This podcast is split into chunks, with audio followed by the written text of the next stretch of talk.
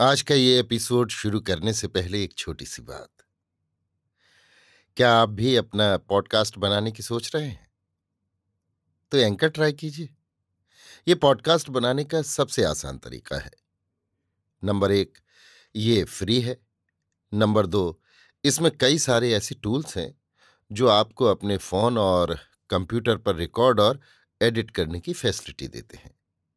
Number तीन आप अपने पॉडकास्ट को डिस्ट्रीब्यूट भी कर सकते हैं, जिससे इसे स्पॉटिफाई और दूसरे प्लेटफॉर्म पर सुना जा सके। तो डाउनलोड कीजिए फ्री एंकर ऐप या विज़िट कीजिए एंकर डॉट एफ़ पर अपना पॉडकास्ट स्टार्ट करने के लिए। ये तो थी एक छोटी सी जानकारी, और अब शुरू करते हैं एपिसोड का सिलसिला। तो आज के एपिसोड में लीजिए सुनिए। सूर्यकांत त्रिपाठी निराला के लिखे उपन्यास, प्रभावती का भाग चार, मेरी, यानी समीर गोस्वामी की आवाज़ में। इस बीच कुमार के स्वागत के कुल प्रबंध प्रभावती एक एक याद करके कराती रही। दासियों को अभी तक यही मालूम था कि चैत की पूनो है। राजकुमारी नौका विहार के लिए जाएँगी। किले की बगल में घाट पर नाव लाकर लगा दी गई। दासियों ने नाव के नीचे और छत पर गद्दे बिछा दिए। कामदार चादरें लगा दीं। रेशमी तकिए, गुलाब पास, इत्रदान, पानदान, सोने के पात्रों में मदरा, क्षुद्र मरमर की पतली प्यालियाँ, हल्का आसव, गंधराज के गजरे, सजी फूलदानियाँ, मृदंग मंजीरा, वीणा आदि वाद्य, नूपुर गुच्छ, ढाल तलवार, तीर कमान, बल्लम सांग आदि अस्त्र शस्त्र तथा अन्य आवश्यक सामान यथास्थान सजा दिए। पाचक अनेक प्रकार के पकवान, मिष्ठान सामिश निरामिश भोजन चबेना अचार आदि रखाया मल्लाहों को खबर कर दी गई कि नाव खाली बहती हुई जाएगी, पतवार दासियाँ संभालेंगी। वे लोग पिछली रात दूसरी नाव लेकर आठ दस कोस का रास्ता जल्द तय करें, वहाँ विश्राम होगा, फिर गुंद खींच कर ले आवेंगे। दासियाँ प्रभावती को सजाने लगीं। प्रति अंग नीलमों, हीरों और मोतियों से जगमग हो गया। वसंती रंग की सच्चे काम वाली, रत्नजटित साड़ी तथा आभरणों की झुलसती स्निग्ध द्युति के बीच, पृथ्वी की प्रभावती आकाश की शशिकला से अधिक सुंदरी, अधिक शोभना हो गई।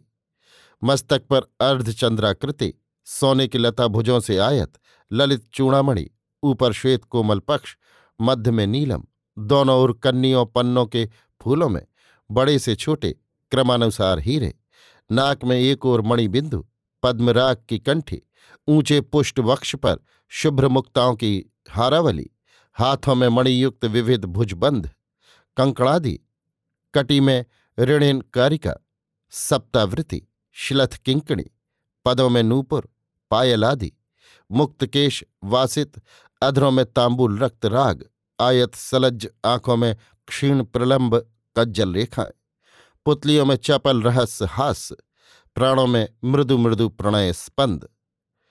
अभ्र की सजी नाव की सहस्त्र लता पुष्पाकृति बत्तियाँ जल गईं। जल में मुक्त पुच्छ मयूर लहरों में हिलता सचल दिखने लगा।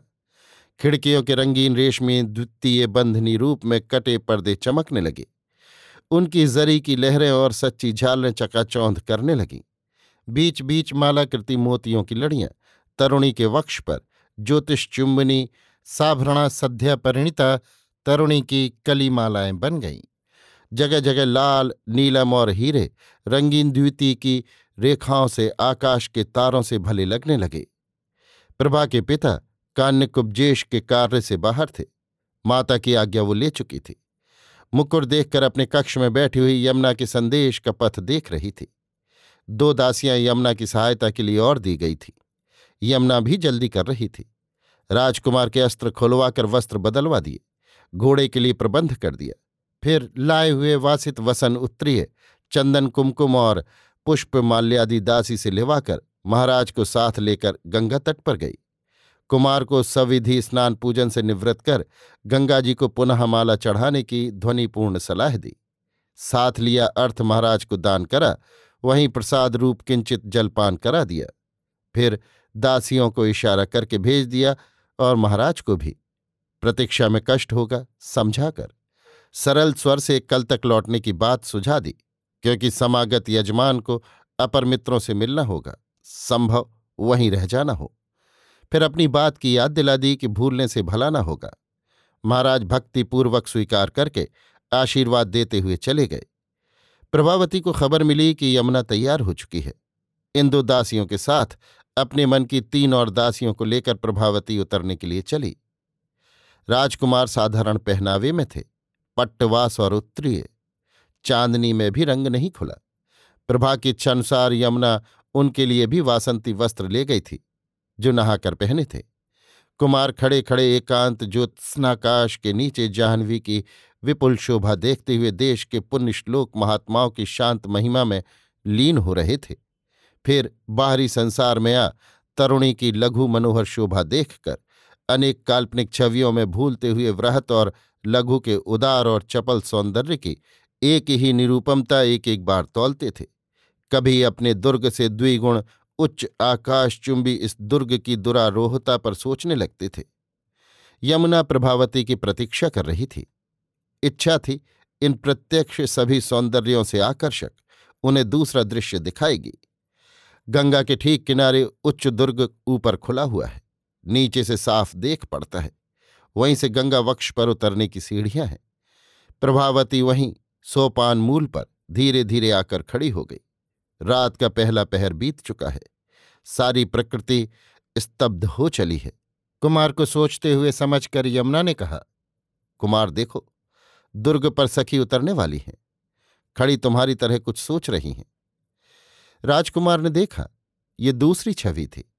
सर्वेश्वर्यमयी स्वर्ग की लक्ष्मी भक्त पर प्रसन्न होकर स्वर्ग से उतरना चाहती हैं। मौन हिमाद्री किरण विच्छुरित छवि गौरी को परिचारिकाओं के संग बढ़ाकर आकाश रूप शंकर को समर्पित करना चाहता है। विश्व प्लावनी इस मौन ज्योत्सना रागनी की साकार प्रतिमा अपनी मूर्त झंकारों के साथ निस्पंद खड़ी जीवन रहस्य को ध्यान कर रही है। प्रभाव उतरने लगी।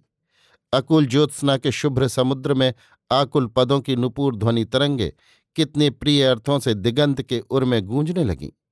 प्रभा का हृदय अनेक सार्थक कल्पनाओं से द्रवीभूत होने लगा। बार बार पुलक में पलकों तक डूबती रही। सोपान सोपान पर सुरंजिता, शिंजिता चरण उतरती हुई। प्रतिपद क्षेत्र झंकार कंप कमल पर चापल्य से लज्जित कमल सी रुकती रही।